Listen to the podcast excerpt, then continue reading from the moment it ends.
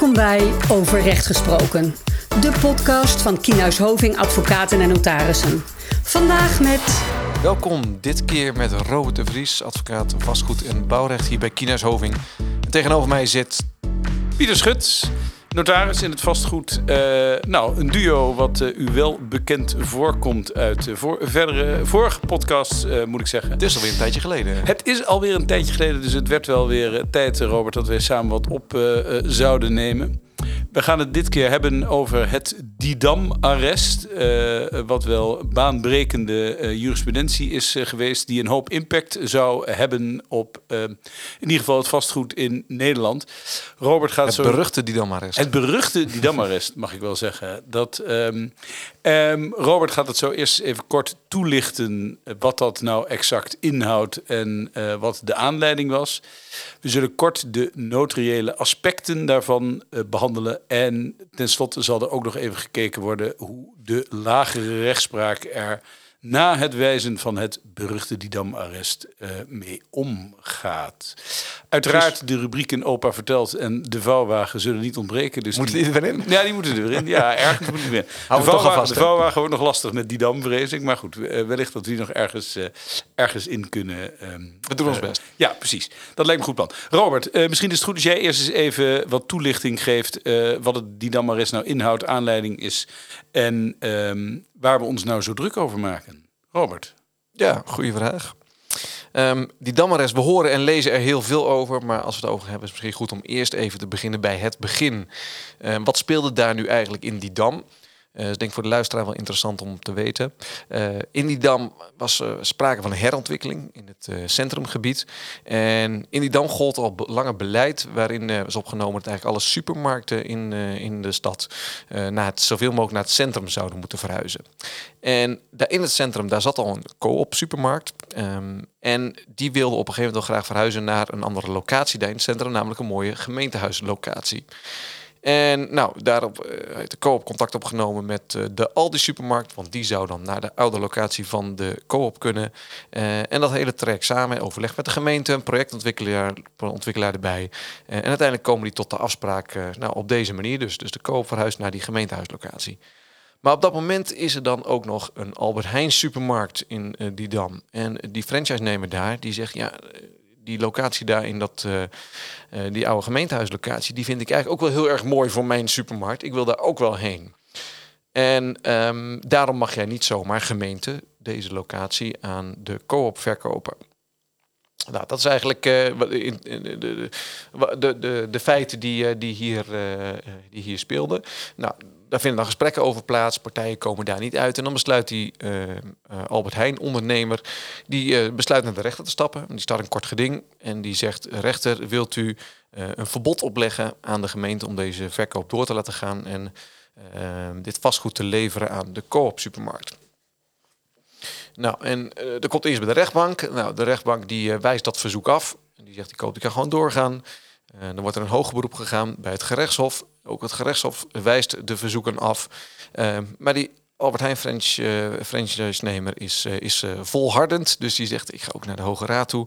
En ik ga dit, deze kwestie daar eens voorleggen. En nou, dat heeft dus geleid naar dat, tot dat beruchte arrest van wat is bekend geworden als het Didam-arrest van 26 november vorig jaar. want de Hoge Raad die vernietigt het arrest van het gerechtshof. En die zeggen eigenlijk, zowel de rechtbank als het gerechtshof hebben het verkeerd gezien. En dan zijn er een aantal kernoverwegingen van de Hoge Raad, zoals dat te noemen. Kernoverwegingen. Kernoverwegingen. Dat is wel heel belangrijk. Precies. Van de, Hoge Raad. de belangrijkste overwegingen. Uh, het is een vrij kort en op zichzelf duidelijk arrest, voor zover dat kan in die kortheid. maar dat maakt ook dat er gelijk een hele hoop vragen over te stellen zijn, waar de Hoge Raad zich nog lang niet over heeft uitgelaten. Dat maakt het ook weer interessant. Um, maar misschien om even goed te beginnen met die, met die kernoverwegingen. In de eerste plaats zegt de Hoge Raad, als we overheden hebben, dan moeten zij bij het aangaan en uitvoeren van, uh, van overeenkomsten, en dan specifiek privaatrechtelijke overeenkomsten, moeten zij rekening houden met de algemene beginselen van behoorlijk bestuur. Algemene beginselen van behoorlijk bestuur, Robert. Yes, dat moet je misschien. mooie mond vol, hè? Ja, dat is een mooie mond vol. Misschien moet je dat even, even uitleggen, eh, uitleggen aan de argeloze luisteraar. Ja, het is, eh, het is eigenlijk een verschrikkelijke term natuurlijk. En die mag je voor mij gelijk weer vergeten. Ehm, wat je eraan moet onthouden is, is de, die, die algemene beginselen. Dat zijn eigenlijk een soort gedragsregels voor de overheid. Over hoe zij ten opzichte van eh, burgers, marktpartijen moet, moet handelen. En dat eh, zijn dan zaken als een eh, overheid die moet zorgvuldig zijn. Die moet, moet in lijn met de wet en regelgeving handelen. Eh, die moet goed motiveren waarom zij handelt zoals ze handelt. Ehm, en en, en nou, recht doen aan, eh, aan opgewekte verwachtingen. Dat soort voorbeelden moet je, moet je aan denken. Eh, en uiteraard, en dat speelde met name in die dam, ehm, het gelijkheidsbeginsel zoals wij dat kennen. En dat betekent zoveel als als sprake is van gelijke gevallen, dan moeten die eh, gelijke gevallen op gelijke wijze behandeld worden door de overheid. Nou, daar ging het hier natuurlijk om. Oké, het klinkt wel als een, als een hedendaags thema. Een, een overheid die aan normen en gedragsnormen gebonden is, het gelijkheidsbeginsel. Dus eh, een, hoop, eh, eh, een hoop materie die we kunnen plaatsen. Zeker, heel actueel. Ehm, en ja, dan gaat de Hoge Raad daar eens mee aan de slag, dat gelijkheidsbeginsel. Ja, dat is eigenlijk ook van toepassing bij, eh, nou in dit geval, als een overheid onroerende zaken gaat verkopen. Ehm, en dat kan allerlei, kunnen allerlei verkopen zijn. Ehm, bijvoorbeeld voor jou, eh, stel jij wil een stukje grond kopen om een schuurtje op te bouwen om jouw vouwwagen in te stallen. Kijk, daar is die. Daar is die. Daar is die. Ik fiets er maar gewoon in. Eh, als het eenmaal zover is en jij ziet daar een mooi stukje grond te koop staan, jij wil die hebben, maar jouw buurman wil hem ook hebben om nou ja, zijn garage voor zijn motor eh, te, neer te zetten of nou ja, wat voor gebouw dan ook.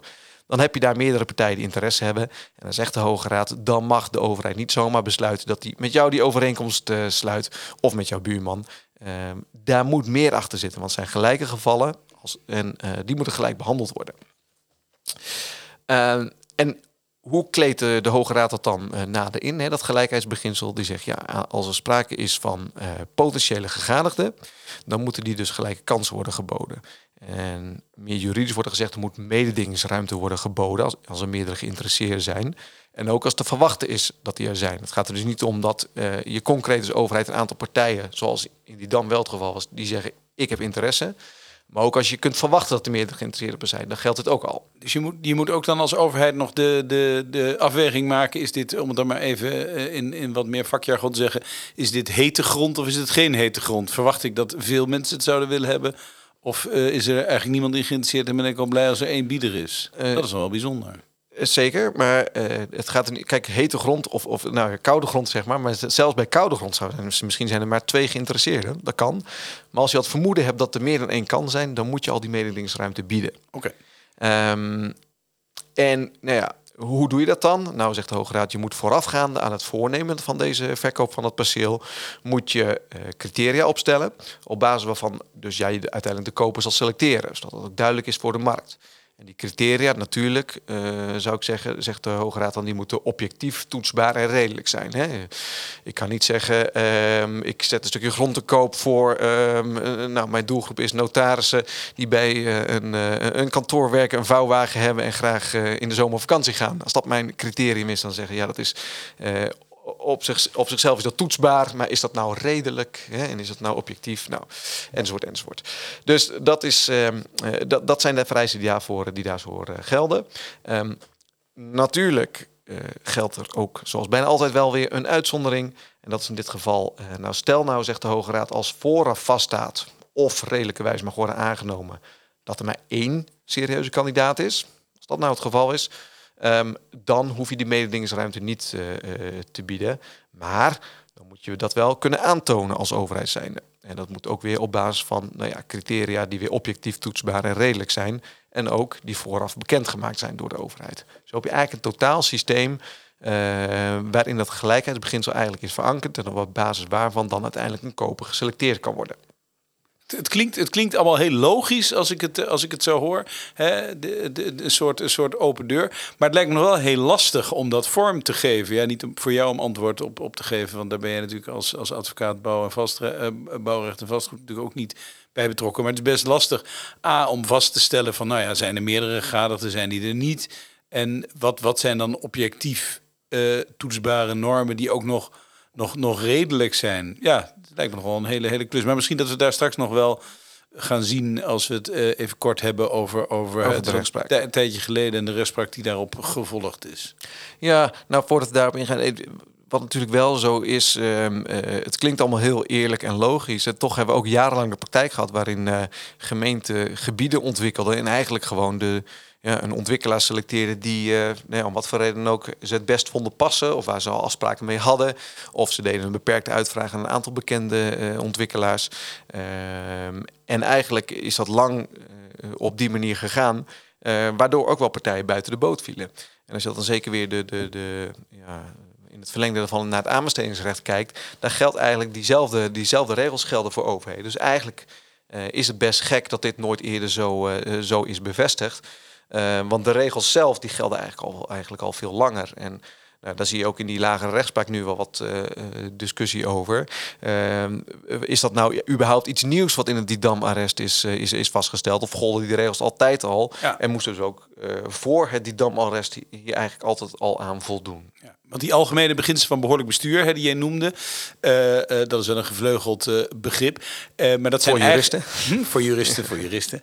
En nou, ik denk dat zelfs veel niet-juristen er ook wel van gehoord hebben. Maar dat zijn eigenlijk zijn het een soort zorgvuldigheidsnormen die iedereen zou moeten naleven hè, in, in, het, in het rechtsverkeer en gewoon in het handelsverkeer. Alleen omdat de overheid zich Ja, ermee moeit, wordt het, wordt, het, wordt het nog scherper aangezet en nog beter eh, moet het nog ja, concreter toetsbaar zijn dat ze zich daaraan hebben gehouden vanwege hun positie als eh, nou ja, gemeente, provincie. Nou ja, kijk, een over, die, die, die beginselen gelden wel echt alleen voor de overheid. Ik bedoel, een, een, een marktpartij eh, hoeft geen gelijke kansen te bieden aan... die mag zelf weten met wie zijn contract sluit natuurlijk. Ja, dat is ook zo. Er zit wel wat verschil tussen, maar eh, dat, dat nou alle redelijkheidseisen en dergelijke, die, die zijn ook alweer, eh kom je in vergelijkbare termen natuurlijk tegen in het, in het burgerlijk wetboek. Ja. Oké. Dus ja, dat eigenlijk in de, in de notendop, het Didam-arrest. er valt nog heel Ja. hoop meer over te vertellen. eh, maar dat gaat eh, denk ik wat te ver voor, eh, voor, voor nu. Ehm, ik denk dat het kader hiermee voldoende duidelijk geschetst is. En dan ben ik wel benieuwd. ehm, wij vanuit uit de advocatuur zijn hier, nou, ik kan wel zeggen, haast dagelijks mee bezig. Want er is ontzettend veel... ehm, door overheden wordt er eh, ja, in het rechtsgebied wat te maken heeft met het Didam-arrest, eh, eh, wordt er gehandeld. Krijgen wij veel vragen over. Ehm, maar ik ben eigenlijk wel benieuwd, hoe zit dat eigenlijk in het notariaat bij jullie? Nou, leuk dat je het vraagt, eh, Robert. Dat is ook een van de redenen waarom ik aangeschoven ben. Ja, ehm, Zo spontaan, hè? Ja, zo spontaan. ja, absoluut. Mooi bruggetje. Kijk, wat zijn de notariële aspecten erbij? Iedere notaris die werkt natuurlijk onpartijdig en moet ook eh, zorgvuldig eh, te werk gaan. En ehm, eh, hier speelt vooral het vertrouwen in een rustig rechtsverkeer een rol. En wat bedoel ik daarmee? Ehm, men is zoals bij veel dingen er nou nog niet helemaal uit wat het gevolg is van de regels uit het Didam-arrest als die niet gevolgd zijn. Hè? Dus als vast komt te staan dat de overheid als verkoper die regels niet heeft gevolgd. Nou, dan kun je twee sporen bewandelen. Dan kun je zeggen, ehm, het is nietig, de, de, de levering die daaruit eh, voortvloeide. Of het is onrechtmatig. Die eerste nietigheid die vindt zich in, ehm, en dat is dan weer even de rubriek opa vertelt, eh, in, het, in, in het burgerlijk is die hoor. in het burgerlijk wetboek eh, wat we hebben staat al sinds jaar en dag ehm, dat ehm, als je iets wil leveren aan iemand, dan moet je eh, eigenaar zijn. Hè? Dat noemen wij wel beschikkingsbevoegd. Je moet de juiste eh, handeling eh, verrichten. Dus bij onroerend goed is dat een notariële akte en inschrijving bij het kadaster, de formaliteiten.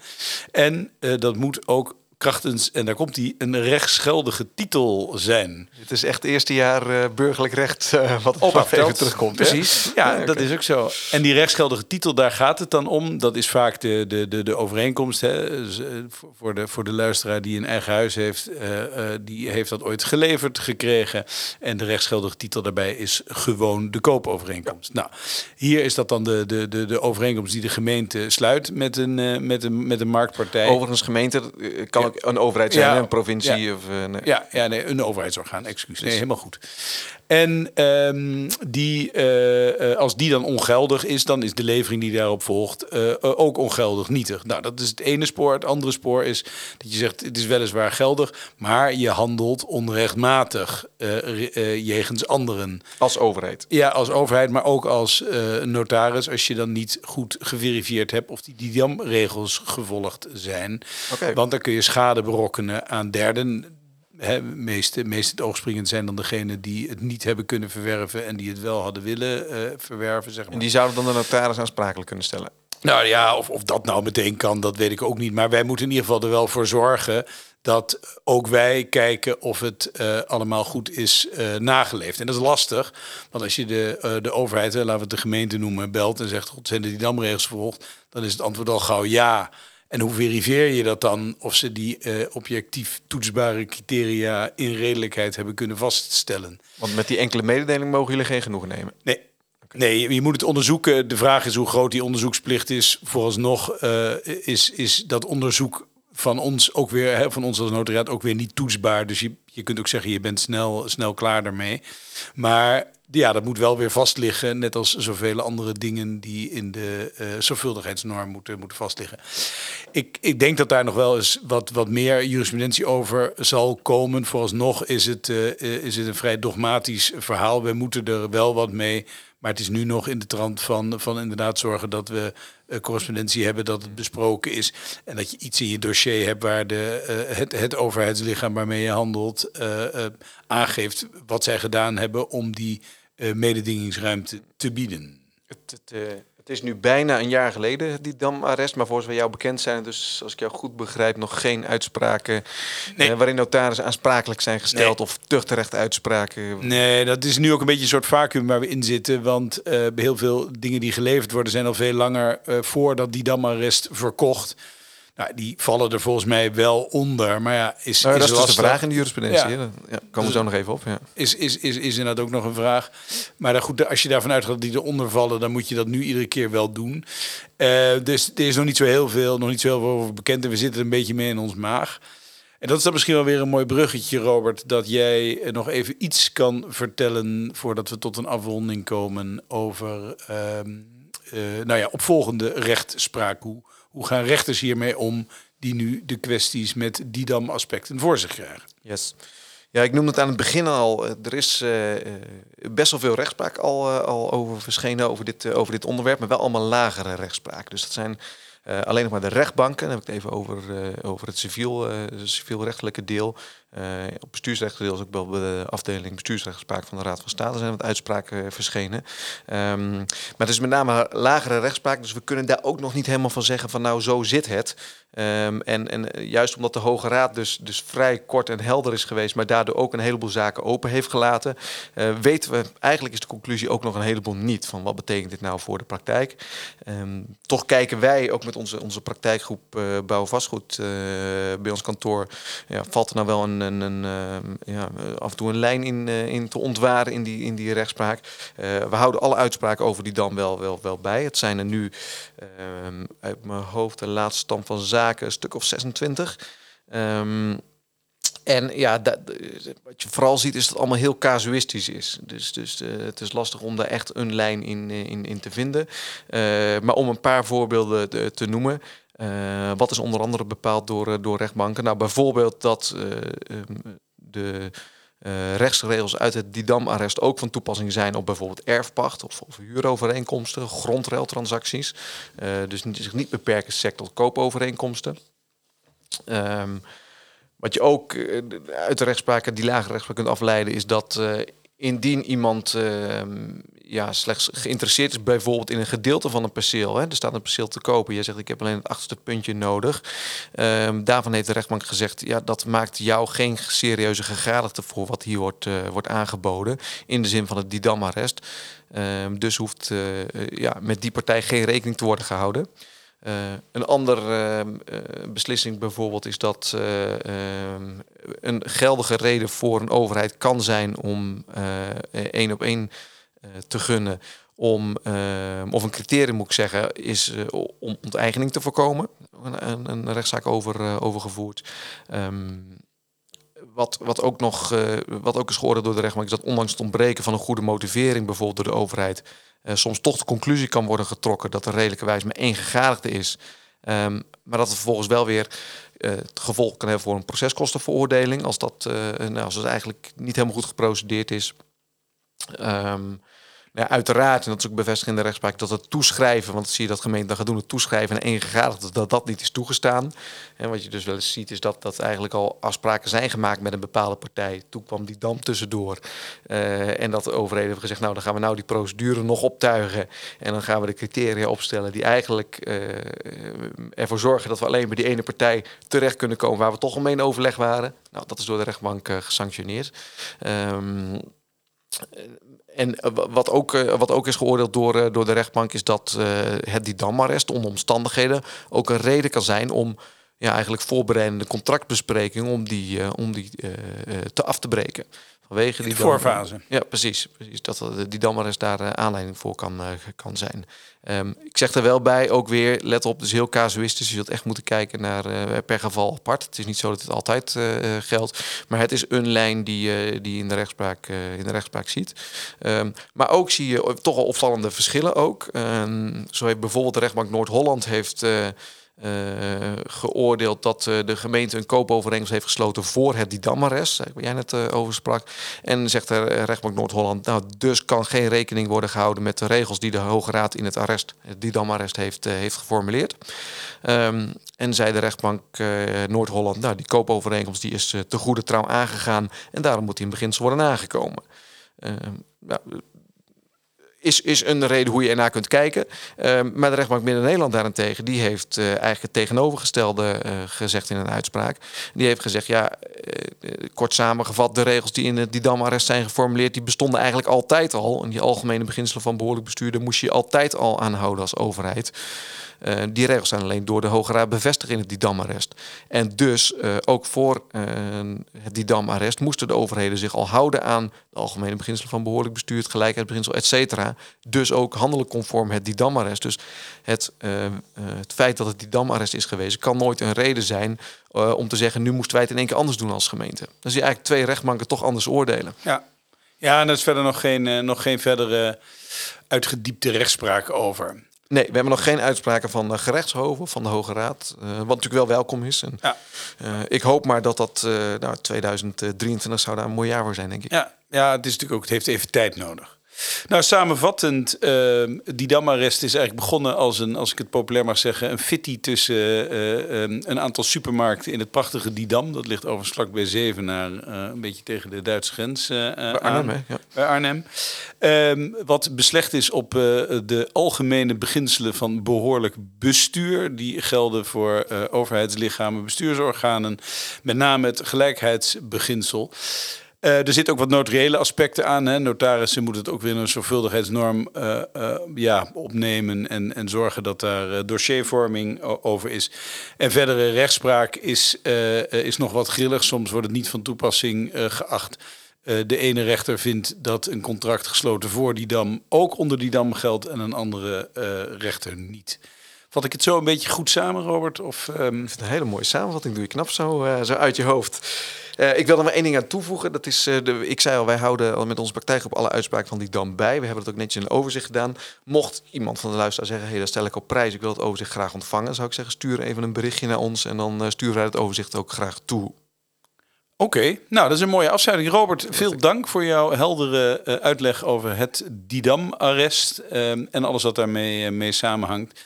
Dan komen we aan het einde van, van, van deze podcast. Deel, like en volg ons op de socials. En u kunt onze podcast volgen of downloaden in de favoriete podcast-app Spotify, Apple Music of, Apple Music of Springcast, zodat u niks hoeft te missen. Dank u wel tot de volgende goed. keer. Dankjewel. Dankjewel. Dit was Overrecht Gesproken, de podcast van Kienhuis. Heb je vragen of wil je meer informatie? Stuur dan een e-mail naar podcast.kienhuishoving.nl Wil je niets missen? Abonneer je dan op onze podcast via jouw favoriete podcast-app.